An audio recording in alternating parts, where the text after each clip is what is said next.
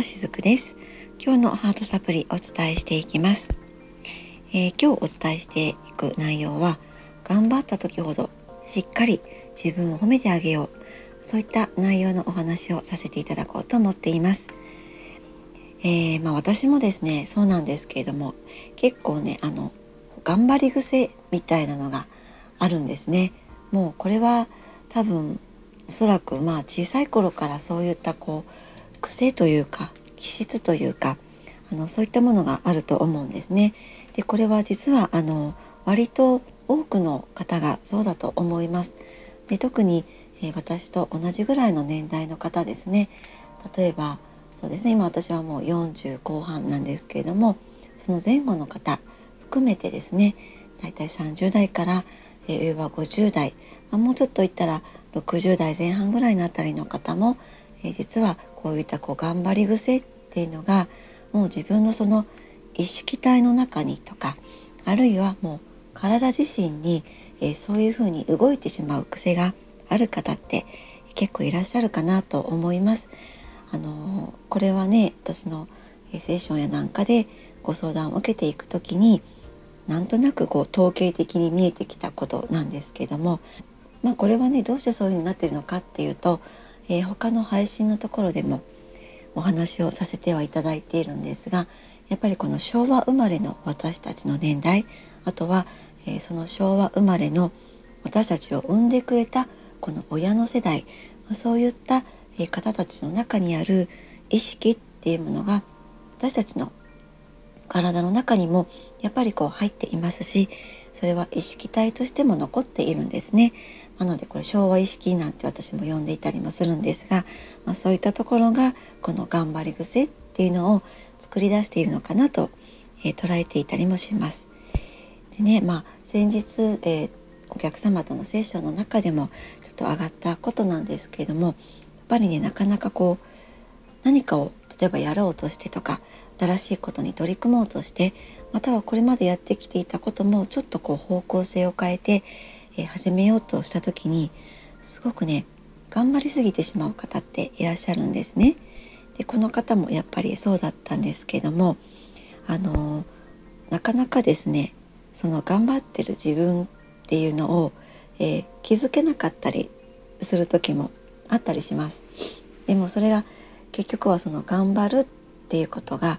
自分の中で当たり前になってるのに、えー、だからこそそんな風に頑張っている自分っていうのにえ気づけなかったりするんですね。でふと誰かとの、まあ、対話の中とかあのセッションなんかを通してあ私って実はこんなに頑張ってたんだねっていうふうにえ気づけたりもするんですけどもそういうふうにこう頑張ってしまいすぎる方とか頑張り癖のある方って結構ねえ顔では笑っていたりするんです表向きにはすごくえ、にこやかにやっていても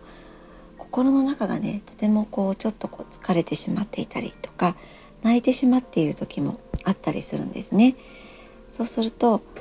実はそうやって頑張っている自分がいたんだってそんなことに気づけた時に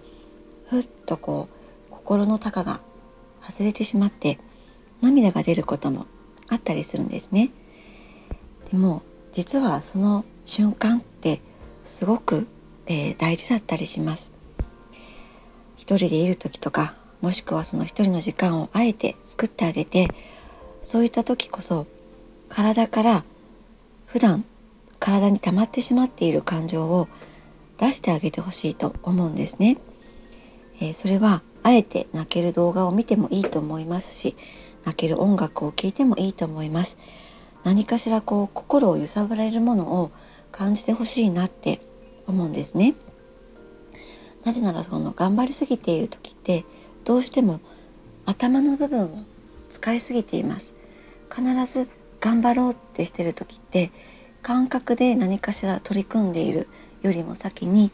思考の部分でああしようかなこうしようかなああした方がいいかなこうした方がいいかなみたいに思考の部分をすごくすごく使っているんですね。そうすると感覚ハートで感じる部分っていうのがそこが鈍くなってしまうんですね。でそうした時に何かしらのタイミングで、えー、自分がこんなに頑張っていたんだなって気づけた時にそのハートが気づいてくれたことに喜ぶからこそ人って、えー、泣いたりもするんですね。なのでそんな風に気づきのタイミングが起きた時っていうのは、えー、泣ける動画とか映画を見たりしながらその思いっきり自分の感情を揺さぶってあげてほしいなって思います。そうやって自分の中の感情を出すっていうことは普段その自分を強く奮い立たせていたりとか我慢しがちな方にはとっても大切なことなんですね。